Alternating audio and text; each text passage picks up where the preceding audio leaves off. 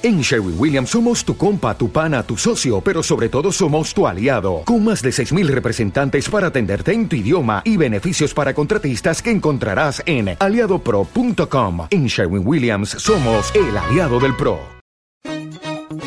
Inspirarse Radio, un espacio para conocer el qué, cómo, cuándo y con quién de las experiencias de responsabilidad social que toman auge en Venezuela y el mundo, inspirando la promoción del bienestar colectivo desde cada acción individual. Ya comienza Inspirarse Radio con Iliana Muñoz y Mariana García Paz.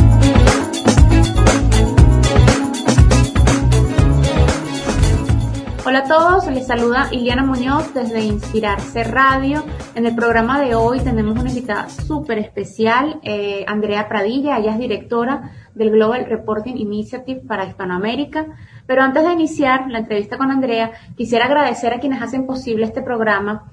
En primer lugar, a Radio Comunidad y todo su equipo. Y también queremos agradecer a Jorge Alvarado y Asociados, quien a través de su firma prestadora de servicios de consultoría tributaria, fiscal y corporativa, y su programa Con B de Bienestar nos apoyan en la producción de este espacio. Para conocer a Jorge Alvarado, pueden visitarlo en www.jorgealvarado.com.be y en Instagram jorgealvarado.bz y arroba con B de Bienestar. Para el episodio de hoy, además, queremos sumar nuestros agradecimientos a DigiSalud, una organización líder en tecnología que busca mejorar la calidad de vida de las comunidades más vulnerables de una manera eficaz y accesible, optimizando la atención médica global con el objetivo de mejorar la calidad de vida de las comunidades. Les recordamos que este episodio y todos los demás episodios de Inspirarse Radio los pueden encontrar en Evox, Spotify, Google Podcasts, eh, iTunes, todas las plataformas de podcast que, que ustedes tengan y con las que se sientan más identificados. Recuerden que todos nuestros episodios, además súper importante para nosotros que nos puedan recomendar, compartir, que les den like y sobre todo eh, si lo usan para otras cosas que nos comenten, por ejemplo, eh, a quién se lo están compartiendo y qué cosas, qué conversaciones surgen después de escuchar uno de nuestros programas. Como les comentaba, hoy hablaremos con Andrea Pradilla. Ella es abogada, especialista en Derecho de Negocios Internacionales, magíster en Relaciones Internacionales y Desarrollo Internacional. Andrea tiene una amplia trayectoria tanto en el sector privado a nivel de consultoría y estrategia como en el sector público y actualmente es directora del GRI, Hispanoamérica, el Global Reporting Initiative, desde donde promueve la sostenibilidad corporativa y el desarrollo sostenible a través de la elaboración de memorias de sostenibilidad bajo la metodología GRI. A mí me encanta este espacio y además me encanta tener una invitada en donde pueda eh, demostrar y comentar todo lo que son los logros de una mujer eh, en este espacio profesional y además con tantísimo reconocimiento. Andrea, buenas tardes, muchísimas gracias por acompañarnos. ¿Cómo estás? Buenas tardes, muchísimas gracias a ti por la invitación y a todas las personas que hacen posible que hoy tú y yo estemos conversando. Y además muchas personas nos están ayudando hoy. y además, eh, una de esas personas es Fauci del equipo de, del GRI, que además ha sido toda nuestra, nuestra colaboradora en este tema de la, de la conectividad. Gracias por mencionarlo porque normalmente tú lo sabes, detrás de las personas que somos visibles hay, hay unos equipos muy importantes y el trabajo de, de Fauci ha sido, ha sido muy importante para que yo esté hoy acá. Entonces, gracias de nuevo. Sí, no, por favor. Yo estoy como súper pendiente de eso porque yo estoy en todos, en todos los roles también esto. yo también lo agradezco mucho. Andrea, tenemos, bueno, muchas cosas para conversar, quizás poco tiempo, pero lo vamos a hacer todo lo posible para que esta conversación sea eh, provechosa para todos. Eh, Voy a comenzar por una pregunta que pareciera muy obvia, pero me parece que es muy importante tomando en cuenta quizás que muchos de nuestros oyentes no están muy familiarizados o poco familiarizados con lo que es el GRI. Y eh, bueno, quizás que me comentes brevemente qué es y cuál es la historia de esta organización, quién la promueve o quién comenzó a promoverla, eh, todo lo que nos puedas comentar de esa, en, esa, en esa gran pregunta. El GRI es eh, la sigla eh, que representa Global Reporting Initiative. Nosotros somos un organismo internacional independiente eh, que lleva 22 años tratando de entregar un lenguaje común para la transparencia empresarial. Nosotros buscamos ayudar a empresas y a otro tipo de organizaciones a que puedan priorizar, identificar, medir y comunicar su impacto frente al desarrollo sostenible. Y en ese orden de ideas lo que hacemos es, imagínate que somos como los arquitectos de un estándar para poder hacer eso, que se conoce como los estándares GRI, que son ese marco y esos estándares para que las empresas puedan hacer sus memorias o reportes de sostenibilidad o reportes de responsabilidad social empresarial y son los más utilizados del mundo. Y nacimos hace 22 años. Somos un centennial, se podría decir como organización. Nacimos hace 22 años con la idea de poder hacer esto Nacimos inicialmente en los Estados Unidos y a comienzos de em, este milenio nos fuimos a instalar a Ámsterdam en los Países Bajos en Europa y desde allí está nuestra casa matriz. Tenemos una serie de oficinas regionales en el mundo y tenemos desde el 2014 una oficina regional para Latinoamérica hispanohablante y desde el 2007 una oficina regional en el Brasil. Y nuestro propósito y nuestra convicción principal es que la transparencia es un catalizador para el cambio.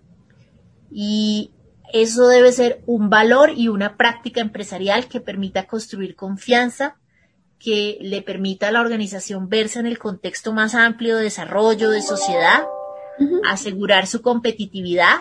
Y estamos convencidos de que esos estándares GRID, que además son gratis, empoderan la toma de decisiones informadas, y van a permitir que el que está gestionando su empresa pueda gestionar su empresa mejor, pero que también le sirva para construir confianza con sus grupos de interés y realmente aportar de verdad a la mejora de sociedades y de contextos. Eso muy en resumen son, es lo que somos. Somos una organización relativamente pequeña. Somos menos de 100 personas en el mundo. ¿De verdad? sí, imagínate. Yo pensaba que era una corporación gigante.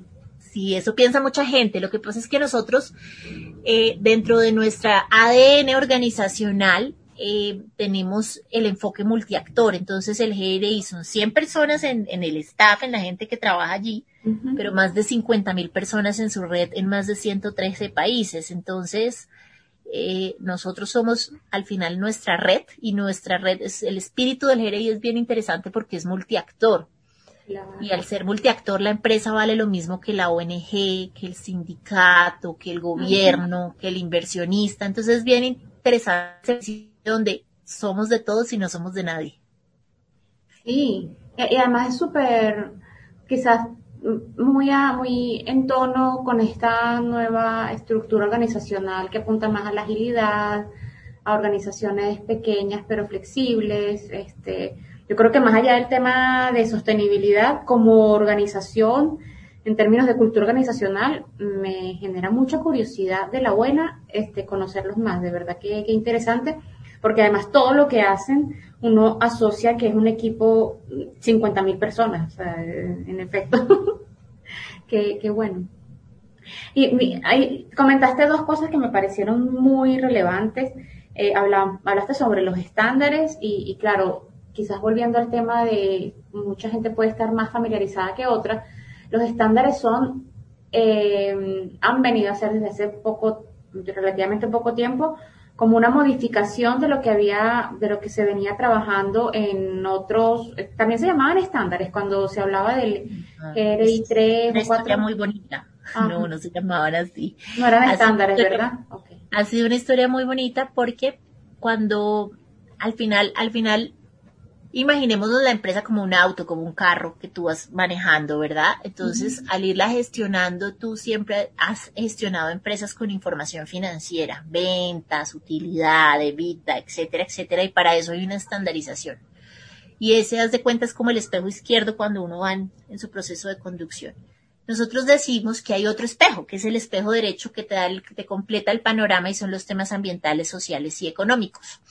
Sin embargo, entrar a buscar métricas para medir eso es un proceso porque es relativamente nuevo. Entonces mm. nosotros arrancamos nuestra primera guía que apareció fue en el año 2000 y eh, te decía que somos multiactor, pero también nos vamos actualizando dependiendo de lo que va saliendo y hemos tenido varias versiones de esas guías. Al comienzo fueron únicamente indicadores ambientales, una cosa muy básica, muy eh, buscada desde generar como accountability en las empresas a raíz de un derrame de petróleo que había habido en Alaska. Y así nació con, con un alcance muy definido, pero pues pronto tú empiezas a darte cuenta que lo ambiental está conectado a lo social, lo social a lo económico, lo económico al gobierno corporativo, y así fuimos avanzando hasta el lanzamiento de las guías G4. Eh, y han sido distintas versiones que lo que han hecho es ayudar a la empresa a madurar a medida que los temas van madurando en ese proceso de hacer reportes de sostenibilidad sistemáticos e íbamos incluyendo nuevos componentes económicos, ambientales, sociales, nuevas visiones, nuevos conceptos. Y tomamos la decisión en el año 2014 de convertirnos en estándar. Hasta ese momento veníamos siendo lo que se conoce como un estándar de facto. Entonces, todos decían que era un estándar, pero esto no tenía la gobernanza para ser un estándar, la gobernanza formal. Entonces, en el 2015 se estableció lo que se conoce en inglés como el GSSB, que es el Global Sustainability Standards Board, que dependiendo de dónde esté la gente que nos oiga, puede ser Junta Global de Estándares en Sostenibilidad o Directorio Global o se refiere a ese órgano elevado que toma la decisión de llevar las guías G4 a un nivel de estándares. Mm.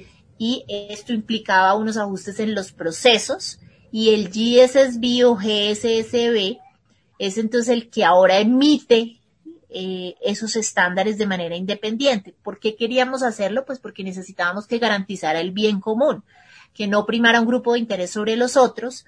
Y ese GSSB eh, tiene diferentes grupos de interés representados allí de distintas partes del mundo, que son los que se encargan de hacer los estándares.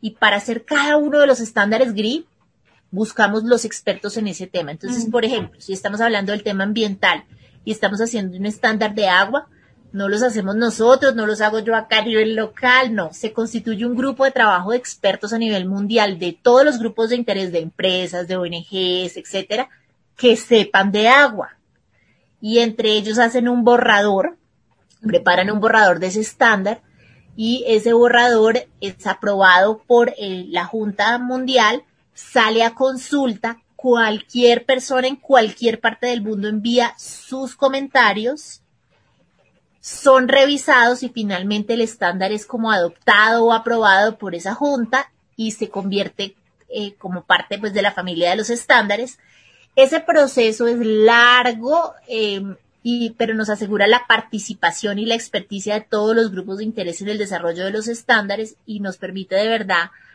garantizar que es un estándar legítimo, porque una cosa muy interesante es que nosotros no operamos por mayorías. No es que gane la mayoría, no.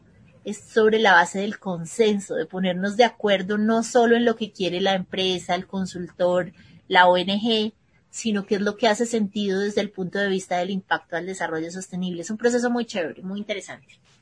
Muy interesante que además implica un, cambio de cultura, porque por un lado está el tema del estándar para poder reportar, pero para poder reportar tienes que gestionar muchas cosas y a lo interno de la organización, eso también representa un cambio de, cultura y de cómo identifican lo que es la sostenibilidad.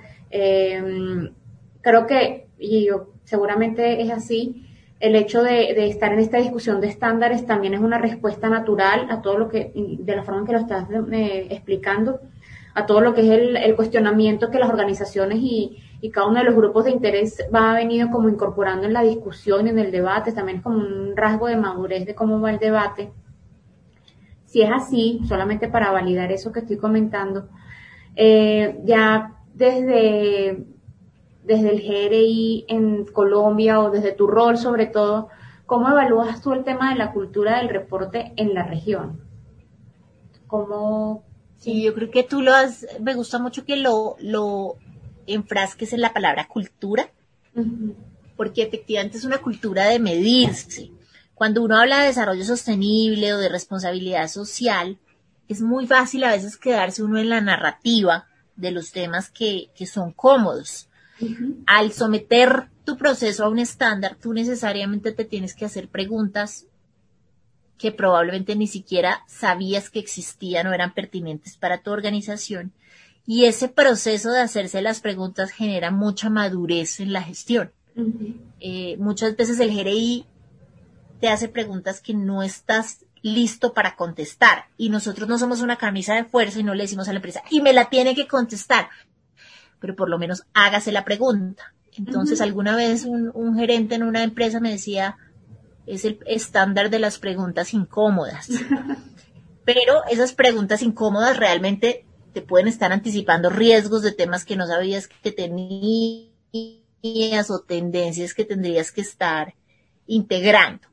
¿Cómo va la región? Yo creo que eh, en términos de adopción en la región, el estándar más utilizado a la hora de rendir cuentas es sin duda alguna eh, los estándares GRI. Eh, y digamos que ahí, en cuanto a empresas grandes en particular, hay muchísimos desarrollos importantes. La mayoría de empresas grandes hoy ya rinde cuentas, algunas con mayor rigor que otras y con un poco más de madurez en los procesos que otras. Pero creo que entre las grandes la pregunta de si me mido y si reporto ya terminó. Ya están más en la discusión de cómo lo hago y de aprender a gestionar los temas que hay al interior de cada uno de los capitales del desarrollo sostenible.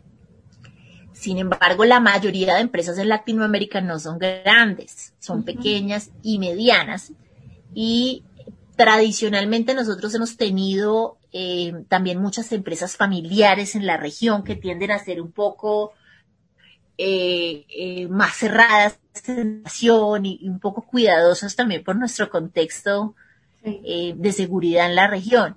Entonces, siempre hemos tenido un reto en la región con respecto a esas pequeñas y medianas. Sin embargo, en los últimos cuatro años venimos trabajando en un programa de negocios competitivos para pymes y proveedores con apoyo de la cooperación suiza, que nos ha permitido, especialmente en Colombia y en Perú, ir a más de 1.500 pequeñas y medianas empresas que ya están haciendo su reporte. Entonces, yo creo que lo que ayudó a hacer ese número es a desmitificar que esto era solo para grandes y nos mostró que los estándares tienen un nivel de flexibilidad tal que pueden ser aplicados en las pymes. A mí ese esfuerzo de las pymes me, llena de orgullo el trabajo que se ha hecho desde, desde el equipo y desde la red y me llena de esperanza de pensar que de verdad se vuelva una práctica común y que independiente del tamaño que tengas, puedes pensar en cuáles son tus impactos en la sostenibilidad y contribuir a esa construcción colectiva del desarrollo sostenible. Sí, yo creo que eso es vital porque ahí lo voy a atar con otro, bueno, tú comentabas por acá dos temas que me parecen importantes, que es el tema del rigor y madurez. Cuando, cuando tú hablas de rigor y madurez de parte de las, de las grandes que están reportando, eh, ¿a qué te refieres con un reporte? O sea, cuando dices rigor y madurez, ¿cuáles serían esas, esas cualidades que lo definen? Que sea un reporte maduro o riguroso. Sí, digamos que ahí hay como eh, varios elementos que permiten diferir que esa condición se da. Cuando uno piensa en un balance o en un estado financiero, como las métricas ya están tan estandarizadas y, y, llevamos tanto tiempo discutiéndolo, la gente tiende a confiar mucho en lo que está en el balance y se busca una revisoría fiscal o una revisión de un tercero. Eventualmente lo mismo tendrá que suceder con la información social, ambiental y de impacto económico de las empresas. ¿Qué hemos visto nosotros?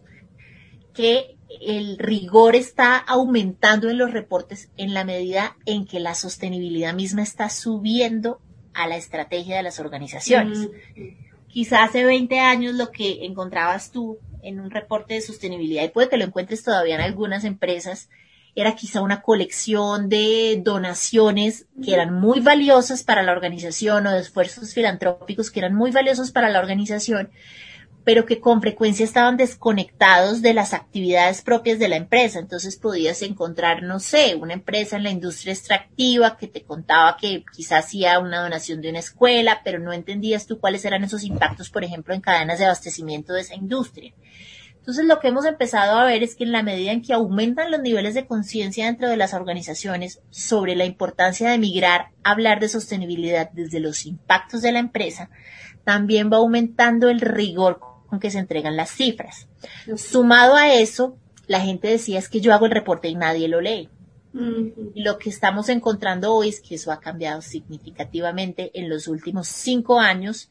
Eh, la sociedad civil ha comenzado a leer los reportes, las universidades están haciendo lectura de reportes, los bancos y los inversionistas están haciendo lectura de reportes y de alguna manera el tema está muy en la agenda de, eh, del sector financiero y de la comunidad inversionista, no solo por aquellos que quieren causar un buen impacto, para ser franca, sino también pues porque hay riesgos asociados a la generación de valor empresarial que se derivan de los temas ambientales y sociales.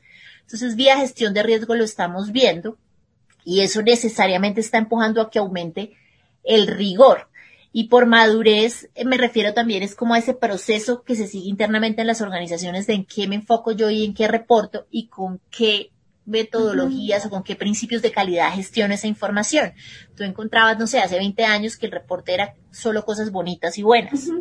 Y pues eso no existe, las empresas perfectas no existen. Entonces tú empiezas a ver que hay más madurez cuando empiezas a ver que la empresa es capaz de hablar de sus retos, de los errores que se han cometido y explicar a las organizaciones que lo leen por qué se han cometido esos errores. Esos son indicadores de madurez. Cuando empieza uno a ver que eh, hay metodologías serias para la recolección de los datos, por ejemplo, en la medición de emisiones, de huellas. Entonces, eso nos va indicando madurez y otro signo importantísimo de madurez es cuando uno ya empieza a ver que la empresa ha logrado llevar a sus cifras los impactos en las cadenas de abastecimiento, no solo los directos. Ah, mira, fíjate, qué increíble y además, bueno, más adelante vamos a hablar sobre casos particulares, pero pero volviendo quizás a las generalidades, eh, importantísimo todo el trabajo que están haciendo y sobre todo ya el tema de, trasladar esto a las organizaciones y cuando hacías referencia a este programa que tienen con las empresas pequeñas, medianas, que son más parecidas a las empresas que tenemos en la región. Ahí tenías, tienes totalmente la razón y sobre todo en países como Venezuela, por ejemplo, si me vengo para mi caso particular, son empresas pequeñas, familiares, las que, las que existen y las que en realidad las terminan movilizando la, economía que, podemos estar en este momento eh, liderando de alguna forma los temas de sostenibilidad también. Entonces, por un lado estaban, solamente para hacer resumen quizás breve de lo que habías comentado, en el caso de América Latina hay varias empresas grandes que lo están haciendo ya con un tema asumido como parte de su, de su cultura organizacional hay un crecimiento quizás eh, gracias al trabajo que ustedes han venido haciendo en Perú y en Colombia, entiendo, con más énfasis en pequeñas y medianas empresas. Y bueno, todos los demás países me imagino que estarán en una, en una situación particular.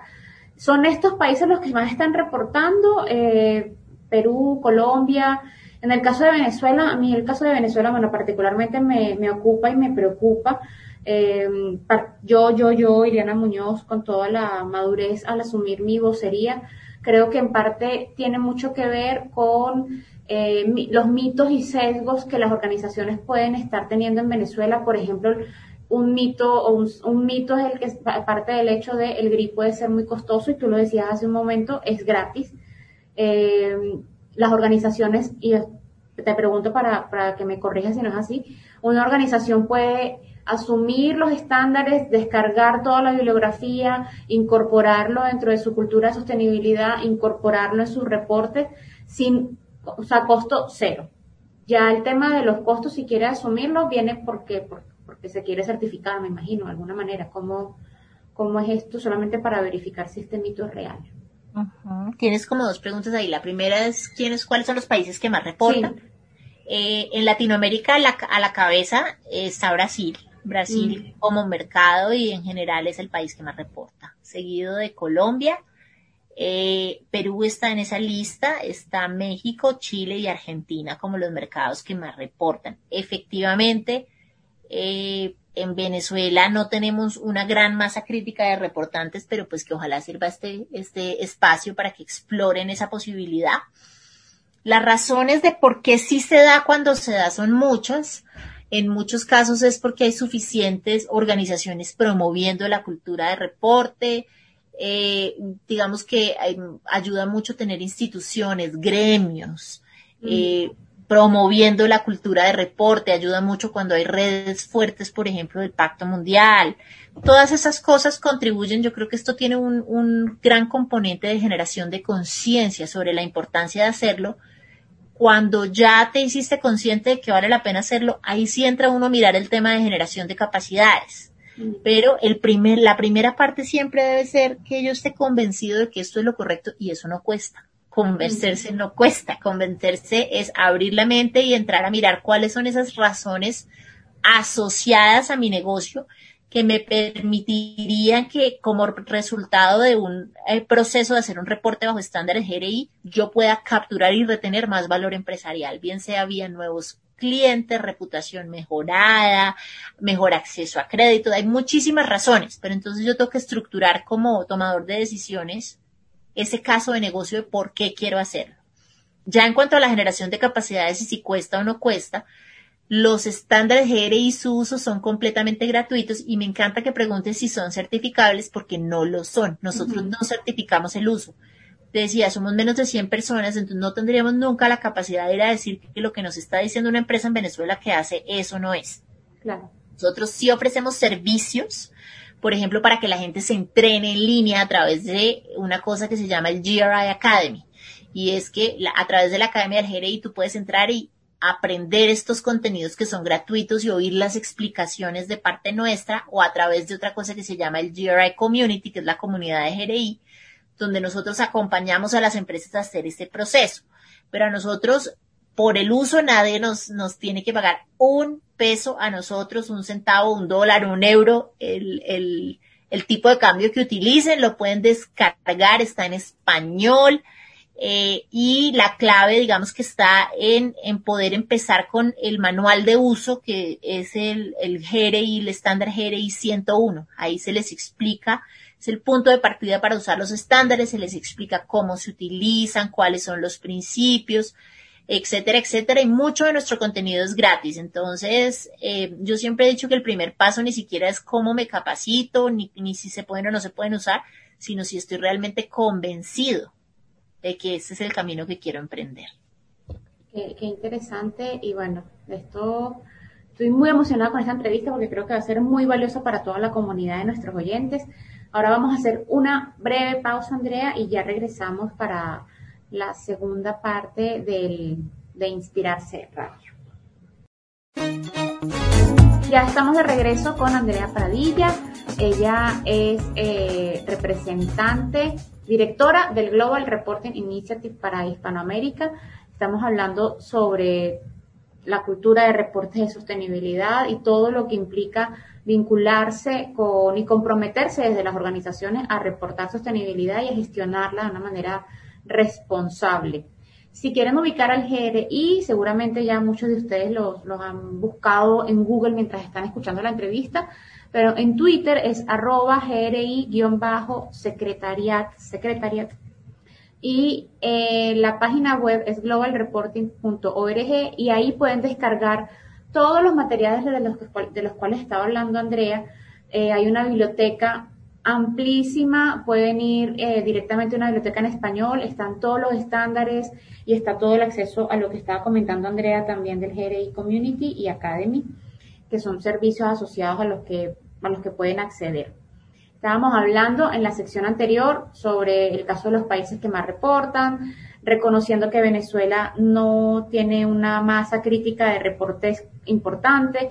Yo de la última búsqueda que hice dentro de la base de datos solamente identifiqué a una organización que además es del sector financiero. Y digo además porque lo asocio evidentemente con empresas grandes, eh, pero sí creo que, es muy importante para las empresas venezolanas, sobre todo las que pueden estar liderando el debate sobre temas de sostenibilidad, comenzar a incluir este tipo de, temas dentro de su práctica habitual, también para que sirvan de modelos a las empresas más pequeñas que los pueden estar viendo en, alguna, en algunas de sus dimensiones. Andrea, tengo en este momento como que varias preguntas, quizás más ahorita enfocados más en el tema de, para el caso de Venezuela, pero sobre todo valorando mucho la visión que nos puedes dar en términos de la región. ¿Cómo, ¿Cuáles serían los retos más importantes y los aprendizajes que puedes traer de lo que ha sido la experiencia de la región para nuestras organizaciones en países como Venezuela, pero quizás cualquiera que nos esté escuchando, eh, para afrontar este inicio, digamos, bueno, ya vamos a comenzar el 2021, lo voy a incluir dentro de mi plan estratégico, qué cosas debo considerar dentro de mi organización para eh, decir, voy a hacer mi primer reporte de sostenibilidad al cierre del 2021. Encanta porque ese es un llamado a la acción. Eh, yo creo que el primer paso es, entender por qué lo quiero hacer y esto cómo le va a agregar valor a mi organización, ¿no? Ese es como el punto de partida, tener, tener em, ese discurso muy claro. Y es, yo voy a hacer esto para lograr A, B, C, D. Eh, y si uno es el tomador de decisiones, pues tiene que pensar muy bien cómo va a comunicar esa decisión hacia abajo. Pero si uno no es el tomador de decisión, sino quizá es un líder o una líder de sostenibilidad que quiere realmente hacer esto dentro de la organización, tiene que pensar muy bien qué argumentos va a emplear desde la generación de valor empresarial para convencer a los tomadores de decisiones, porque estos procesos únicamente son exitosos cuando yo logro convencer a los tomadores de decisiones de el valor que esto genera y logro demostrarlo. Entonces, imaginémonos que esa parte de cultura está lista. Es muy importante, el siguiente paso en, en esto es que yo o la persona que esté encargada de esto conozca muy bien cuál es la estrategia y conozca muy bien el negocio. En sostenibilidad es muy importante conocer el negocio en el que uno está, porque ese es el punto de partida para definir las prioridades. Esa definición de prioridades se hace a través de un proceso que se llama materialidad, que es donde yo tengo que ir a mirar cuáles son mis grupos de interés, qué necesitan saber mis grupos de interés de mí, los, los principales. Debo entender muy bien los impactos míos derivados de mi operación y con base en esos dos elementos y en un análisis de mi contexto, es decir, cuáles son las prioridades de desarrollo del país donde estoy operando, de la ciudad donde estoy operando, porque es que no es lo mismo hacer una rendición de cuentas en Venezuela que hacerla en Chile o que hacerla en México. Entonces debo entender muy bien mi industria, mis grupos de interés, mis impactos, mi contexto y con base en eso debo priorizar unos temas que voy a reportar. Esa es la columna vertebral del proceso que vayan a hacer el otro año que confío, eh, se hacen eso muy persuasivo y muchas, muchas empresas se suben, pero eh, esa es la, la columna vertebral y es entender que lo último que uno mira acá son indicadores. Y lo primero que tiene que entrar a mirar es quiénes son mis grupos de interés, cuáles son mis impactos y entender que cuando todo es una prioridad, nada es una prioridad. Yo necesito priorizar en materia de desarrollo sostenible de los 10 temas que puede haber en el componente ambiental en cuáles me voy a enfocar. De los 20 que hay en el social, cuáles van a ser mis prioridades. Una vez hice esa selección de prioridades, ahí sí entro a revisar esos indicadores que voy a emplear y debo ir mirando de manera paralela qué fuentes de información puedo yo ya tener en mi organización que de pronto me, me ayuden a ganar tiempo. Entonces, si de pronto tengo estándares de calidad de empleados, de pronto ahí tengo fuentes de datos, debo mirar quiénes van a ser los dueños o líderes de esos datos dentro de mi empresa que me van a ayudar a gestionar esa información y debo enamorar a esas personas. Yo como líder de sostenibilidad soy, soy eh, el encargado o la encargada de lograr que otros quieran entregarme información y hacer parte de este, de este esfuerzo. Eh, y cuando empiezo a hacer esa recolección y ese monitoreo de datos, debo ir pensando también en las narrativas. Entonces, por ejemplo, si como empresa he seleccionado que mi tema es agua o mi tema son comunidades, debo estar listo para contarle a mis grupos de interés en mi reporte por qué he escogido ese tema, cómo estoy trabajando ese tema, qué resultados he tenido o qué planeo hacer con respecto a ese tema. Una cosa muy importante en ese primer reporte es que tengan presente que hecho es mejor que perfecto y que acá no se espera una rendición de cuentas perfectas ni que tengan la organización, mejor dicho, lista para la foto. No, se espera que sean transparentes con los grupos de interés y que si a lo mejor hasta ahora van a empezar a gestionar un tema, lo cuenten y puedan mostrar cuál es ese camino que han llevado eh, dentro de la organización para posicionar un tema en particular. Después viene ya la parte de escribir ese reporte, pero si te das cuenta hay todo un proceso detrás que es donde se dan todas esas ganancias y viene la parte de decidir cómo voy a comunicar lo que tengo en ese reporte. Ahí es muy importante que las organizaciones entiendan que el reporte no se comunica solo, que no es como que uno sacó el reporte y lo mandó a todos lados en un PDF y, debe uno confiar en que la gente lo lea, sino desde el comienzo yo debo pensar, yo quién necesito que lea esta información y qué canales voy a usar para que esta información le llegue y me sirva para generar realmente un canal de diálogo con esos grupos de interés que me haga más fuerte. Eh, entonces el esfuerzo no termina el día que yo presento mi reporte, sino se me vuelve en ese, ese radar para comunicarme con mis grupos de interés y ese radar de temas que voy a gestionar al interior de mi organización. Adicionalmente, si como empresa yo quiero aportar a los objetivos de desarrollo sostenible, debo hacer esa alineación desde el comienzo, ¿no? Entonces, si yo quiero también hacer la discusión de objetivos de desarrollo sostenible, están todas las herramientas para que yo sepa que si quiero trabajar en agua, hay un ODS de agua, unas metas de agua en las que puedo aportar. Pero nada, mi recomendación es hecho es mejor que perfecto, hay que arrancar y uno va madurando año a año en el proceso de reporte. Es muy importante que comuniquen muy bien al interior de la organización y al exterior.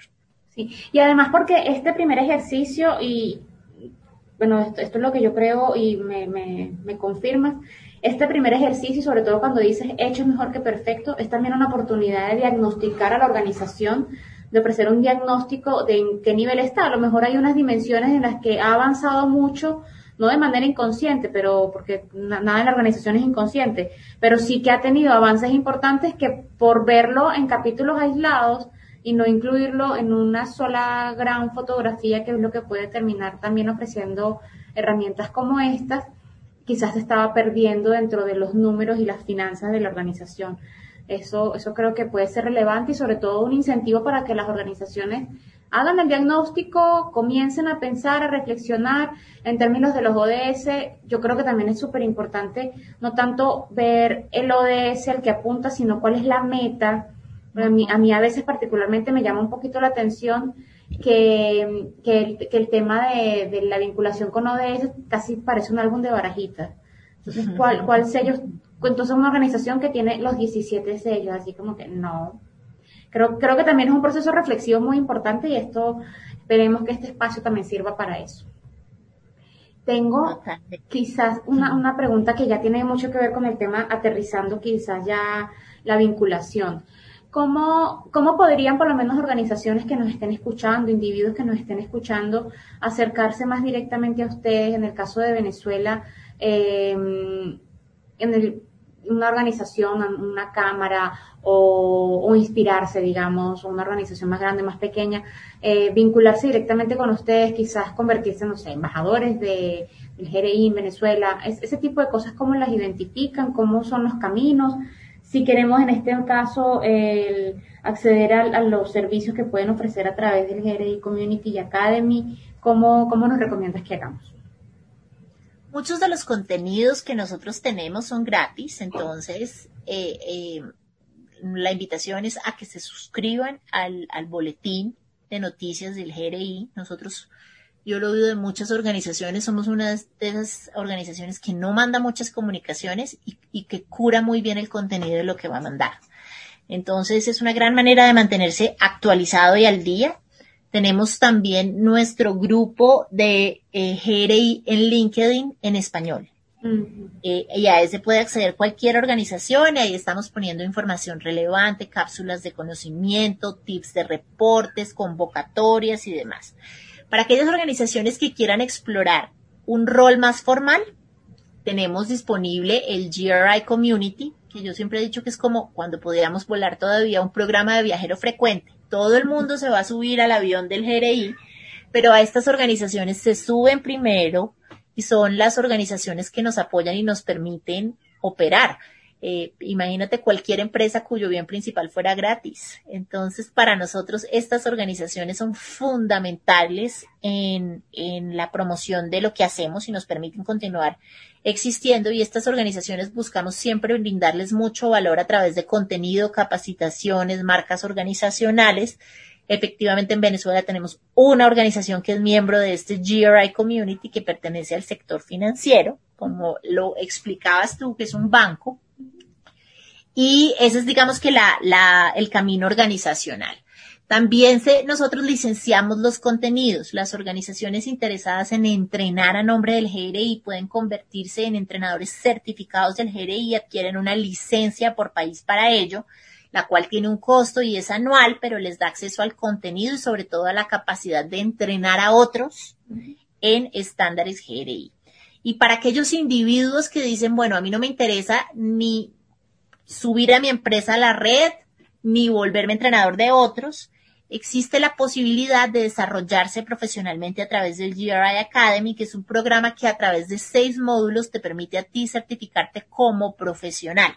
y te va llevando estándar por estándar y es una certificación que se renueva año a año y que requiere más o menos, un poquito menos de 20 horas de contenido asincrónico en línea y termina con un examen del GRI eh, mi equipo y yo personalmente tuvimos acceso al, al GRI Academy eh, recientemente, pues como parte de los beneficios de ser staff del GRI, realmente lo recomiendo muchísimo. Yo no tiendo a hacer esto, pero realmente el contenido es, el contenido yo le escribía a mi equipo y les decía en Holanda, les decía, realmente les quedó muy bien, está muy bien, me encantó, creo que es una gran manera de ir al ritmo de cada organización y, y promover eh, los temas que son importantes para uno, pero poder hacerlo con mucho contenido técnico. Entonces son como esos tres caminos eh, más formales, diría yo. Siempre pueden también explorarse. Tenemos toda un área de programas de desarrollo donde si a lo mejor hay cooperantes en Venezuela interesados en promover estas capacidades, se pueden montar y organizar y estructurar proyectos conjuntos donde a través de un cooperante y con ayuda de redes locales se promueve la generación de estas capacidades.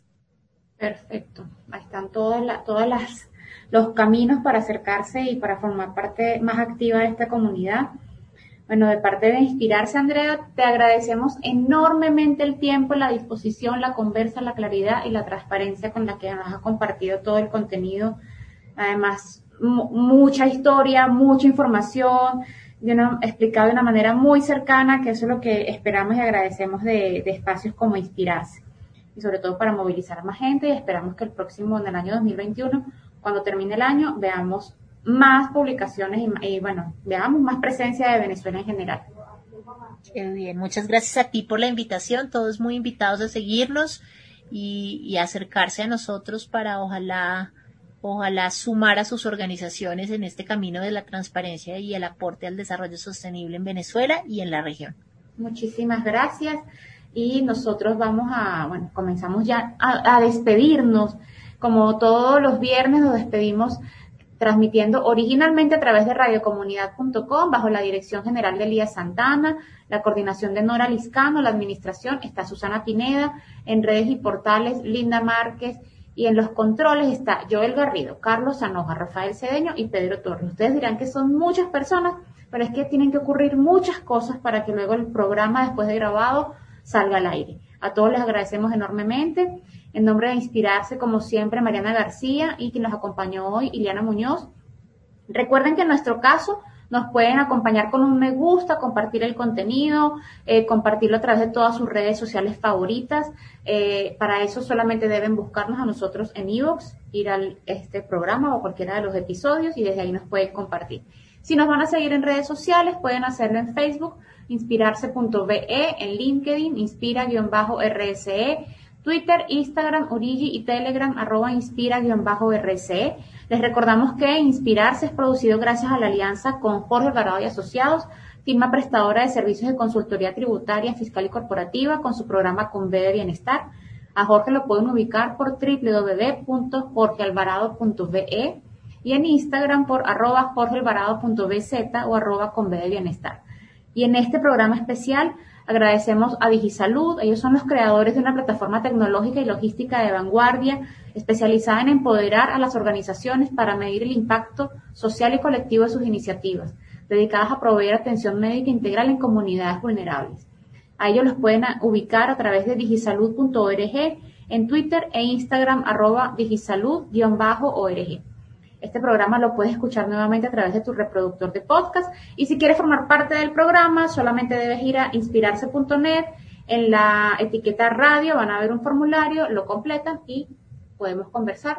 Bienvenidas todas las iniciativas de empresas, de organizaciones no gubernamentales y de líderes que estén dispuestos a compartir cuál es su historia de sostenibilidad y de responsabilidad social. Como siempre, muchísimas gracias. Gracias por acompañarnos y nos encontramos la próxima semana. Y así termina Inspirarse Radio, un espacio para conocer el qué, cómo, cuándo y con quién de las experiencias de responsabilidad social que toman auge en Venezuela y el mundo.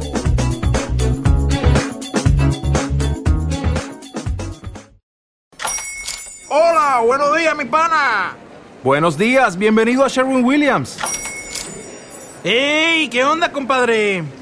¿Qué onda? Ya tengo lista la pintura que ordenaste en el ProPlus app. Con más de 6.000 representantes en nuestras tiendas listos para atenderte en tu idioma y beneficios para contratistas que encontrarás en aliadopro.com. En Sherwin Williams somos el aliado del PRO.